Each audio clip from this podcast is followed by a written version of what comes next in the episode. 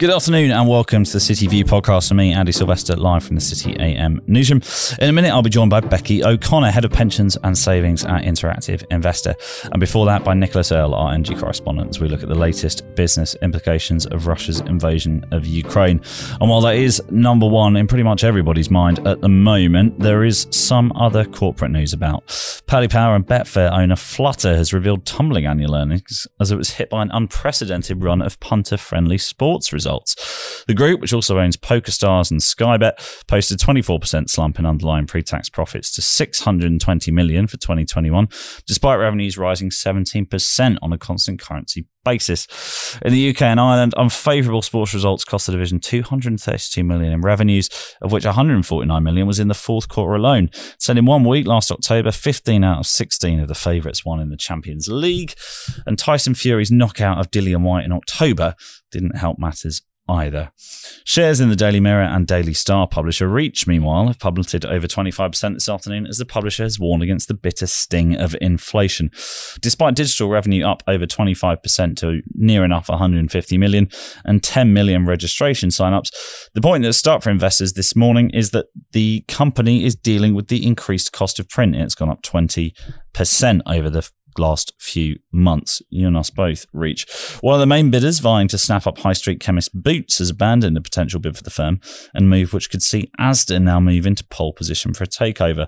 Buyout giants Bain Capital and CVC Capital Partners pulled out, submitting an offer for Boots last week. Sky News' Mark Kleinman first reported. The consortium's decision to withdraw from the bid was down to the price expectations of Boots owner Walgreens Boots, according to sources cited by Sky News. Um, Nicholas Earl here with us now, City AM's energy correspondent. Still only really one story in town when it comes to energy, but let's just have a quick whistle through the week just gone, really. Um, let's start with BP's decision late on Sunday night to pull out of its deal with Rosneft. Yes, that's right. BP um, has announced it is going to exit its 20% stake in Rosneft, while um, its uh, chief executive, Bernard Looney, and his predecessor, Bob Dudley, will both be leaving their boardroom positions as they both had seats on the board. At Rosneft, not, not BP, we yeah. should clarify. yeah. And um, this is obviously a, a, very significant decision because, of course, um, they estimate this could actually have a uh, have a $25 billion hit on their mm. um, on their business. And um, shareholders weren't immediately sympathetic the following day, uh, with a 4% drop on the FTSE 100 at close of play on Monday. Um, but fundamentally, it seems as though they felt they had no choice but to make mm. this hmm. decision amid continued pressure from uh, from government, with Kwasi Kwarteng holding meetings with mm. Bernard Looney to yeah. put pressure on on the. Firm. Yeah, I mean, we should always be careful, obviously, giving business too much credit because my instinct is it'll have been Bernie and various other people that at BP looking at the images over the weekend and, and thinking they wanted nothing to do with it. As I said in our leader on, on Monday morning, you know, there's a difference between doing business with people you wouldn't necessarily want over for dinner and doing business with people that are best mates with Vladimir Putin. And, and obviously after the events of the past week, that, that equation has changed pretty significantly. Um, after BP, the deluge, I guess, Shell yesterday getting out of its Gazprom deal. Yes, that's right. Shell has um, exited its Gazprom arrangements, including its links with Nord Stream 2, the now shelved mm. uh, pipeline between Russia and Germany, which would have doubled gas flows between both countries. Um, which was also suspended recently by Olaf Scholz, the German Chancellor. And alongside Shell, you also had Equinor, um, the Norwegian energy firm, uh, announcing its uh, cutting of ties, also in this case, though, with Rosneft. Um, and it seems as though both firms really felt the momentum um, and continued pressure on them to follow BP's suit. Although, as seen today, um, some other energy firms have tried to be a bit a bit more political with their decision making. Mm, you're referring there to Total Energies, the French energy firm, which has announced that it will not be putting any more capital into Russia. Um, into Russian projects, but will maintain its stakes in all of the projects that it is engaged in. I have to say, this one strikes me as particularly odd because you can make one of two decisions, as far as I'm concerned. One, that it is not the time to be doing any business with Russia at all, which seems to be the element that BP and, and Shell have taken at a significant financial hit to their shareholders. Or you can say, business is business. We have to keep the lights on Um, there is money to be made, and money being made in Russia is as good as money made anywhere else, and that that money creates jobs and pays tax revenues, and is good for the wider human condition, the making of money, which is a good thing. Total have decided to go halfway house, right? Yeah, pretty much. Essentially, they won't be putting any more money into their Russian projects, but their 19.4% stake in Novatek remains as is, at least for the Mm. time being.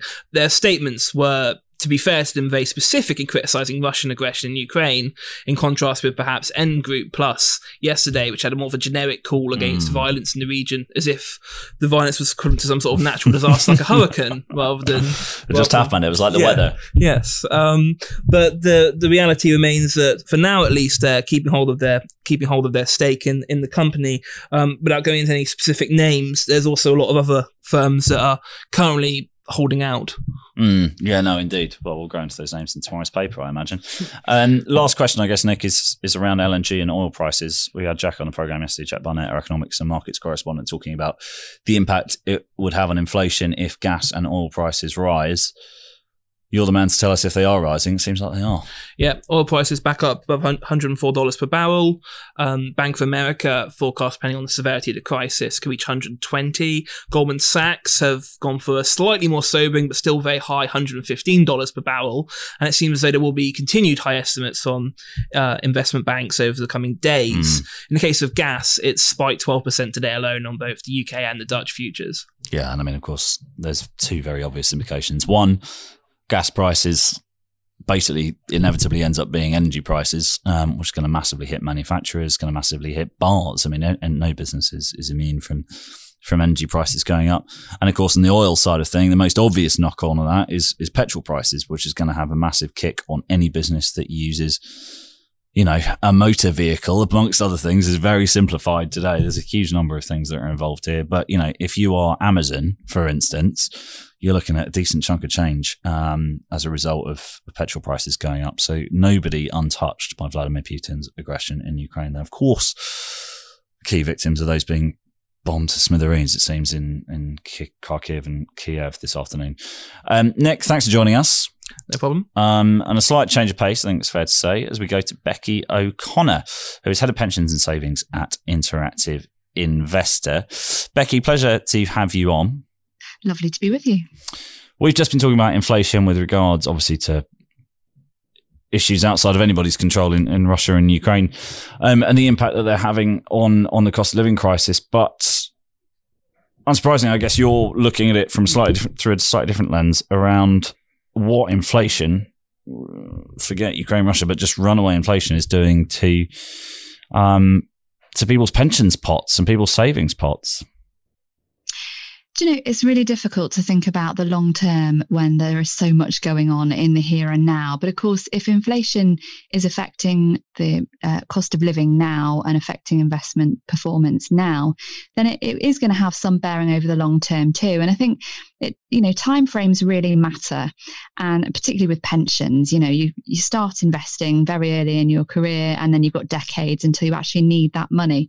So if that's you, if you've got 40 years or so to retirement, the chances are that this this moment in time over the long term isn't going to have a huge impact. But if you're retiring fairly soon, if you're an older worker and you know you're thinking about drawing from your pension from the first time, because of course you can do that from 55, um, then what's happening now?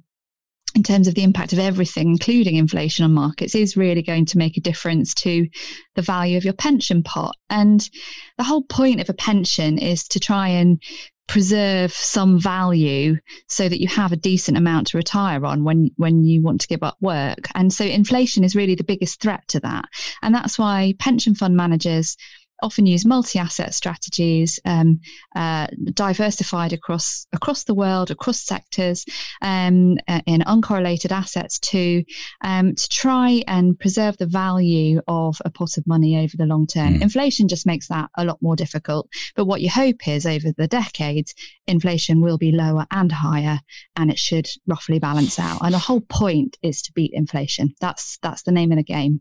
Um, so it does feel quite nerve wracking at the moment, but it, you know if we're a long time from retirement, it, it shouldn't worry you too much. Okay, and so let's talk about those pension strategies because that's interesting. So, what you're hoping for then, or at least you know what I'm hoping for, is a typically disengaged individual when I think about my pension and, and auto enrollment, all sorts of things. Surely not. What I'm hoping for, well, yeah, I'm surely not, but you know, we'll play the game for now. Um, you know, it, it, the idea is that then pension fund managers should be looking for that kind of diversified asset class because things like Vladimir Putin rolling tanks into Ukraine can happen. Exactly, and over the very long term, lots of stuff can happen. You know, we've we're fortunate in the sense that for uh, several years, a decade or so, we've not really had a hard time to go through in terms of markets. We had the financial crisis in 2008, obviously, but since then, it's been okay. It's been a yes, there was Brexit that rocked things, but then we pumped more money into the economy and investment values continue to do quite well. Thank you very much. Um, wars, you know, wars do happen, um, and over a forty-year time frame, you know, you can expect that something like this would would happen. Um, so, yeah, I mean. The thing the thing again is it, it doesn't really affect you too much if you've still got 40 years to mm. retirement but those people who are kind of well 45 plus will be thinking okay you know have i got enough time for my pension pot to recover from this um, and you know with with war the danger of course among the many dangers is that the impact lasts for much longer mm. um, and you know we with Brexit, um, with the financial crisis, QE uh, kind of rescued the economy and and rescued the value of investment pots. Um, but you know, we don't know what's going to happen as a result of this particular yeah. circumstance, which makes it slightly more scary. Yeah, for sure. I mean, that's that's obviously something that we're all facing right now. And maybe I'll be facing for some time in terms of thinking about investments um, and the world around us. Let's just take a quick moment in the rearview mirror. Touch wood he says, trying to find some wood in the office to touch, um, at the pandemic, which changed a lot of people's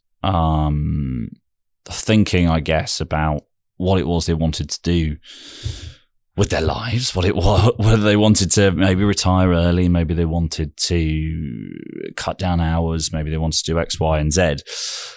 Um, we were in the sort of build up to this. I was looking through some some commentary from you in in recent recent weeks months, looking back particularly at an ONS study of, of older workers during the pandemic. And it was interesting because it seemed that there was this sort of push to leave work slightly earlier, maybe, than people had considered before. Um, do you think that was just people thinking, you know what, it's time. This is a break. This is a rupture. And if I don't do it now, you know, five, ten years down the line, I'll still be in the office and maybe I'm not enjoying myself as much as I might have been. I think the pandemic certainly gave people perspective, and and you know, people did take the view that there's more to life than work during that time, and you know, tried to wrestle some sense of meaning from all of the chaos. And one of the ways some people did that was by going, "Do you know what? Yes, I am going to retire. It is time. I'm only a few years off anyway. I think I've got enough money um, in my pension to last. Um, so I'm going to go for it now. It's very difficult to know when looking at the figures, though, to what extent people uh, lost their jobs during the pandemic mm. um, or were put on furlough and then decided, actually, do you know what? I, I don't really want to go back after this. What's the point? Um, and the ONS uh, research suggested that people were stressed and also suffering from um, physical ill health. Um, and you know, if if that's the case for you and you're a few years from retirement anyway and you do think you've got enough money in your pension to last you for your retirement then i can totally see why people would have taken that view mm. um, and decided to quit while they're ahead um, but equally the ons stats showed that people would consider going back to the workplace if flexible work was on offer and they could still meet their caring responsibilities so i think we can conclude that the modern workplace isn't always well suited to the needs of older people um, who may carry on um, if conditions change and they, they can work more on their own terms. Mm. And uh, those that can tend to tend to stay in the workplace. I guess the key points to take away, just very briefly, is that a lot of this is, and that flexibility that he had during the pandemic presumably comes down to how much you've been thinking about before, how much planning you've been doing about about being in a position where you can deal with with something like this. I mean, there's always sorts of stats about people that don't have the savings, and you know, people don't have the the cash aside if you if a boiler blows up. But I guess when I think when you think about retirement, when you think about savings, there's also a you know what happens if if the economy just stops tomorrow. Yeah, and you know what? I would urge anybody who's close to retirement or or recently retired to just check that their withdrawal rates are still sustainable. Um, you know, based on the current value of their pension pot. Um, don't panic. Um, clearly, that's never a good idea, and you know things things do change. Um, but you know, the idea of a pension pot, particularly if you're in drawdown, is to make it last. It has to last. Um, and given what's happened with values, that may need to be revised. The amount people are taking out currently may need to be revised. Um, of course, what makes that difficult is living costs hmm. are going up. So it seems a very difficult time to think about reducing the amount that you're taking from your pension. But the important thing is to just keep it under continual review at the moment. Mm. Yeah. No, tough times for now. Let's hope for better, better times ahead. Sunlit uplands ahead. Um, Becky, thanks so much for joining us. Thank you very much. And that's all from us at City View today. We'll be back tomorrow from the City AM newsroom. For now, goodbye.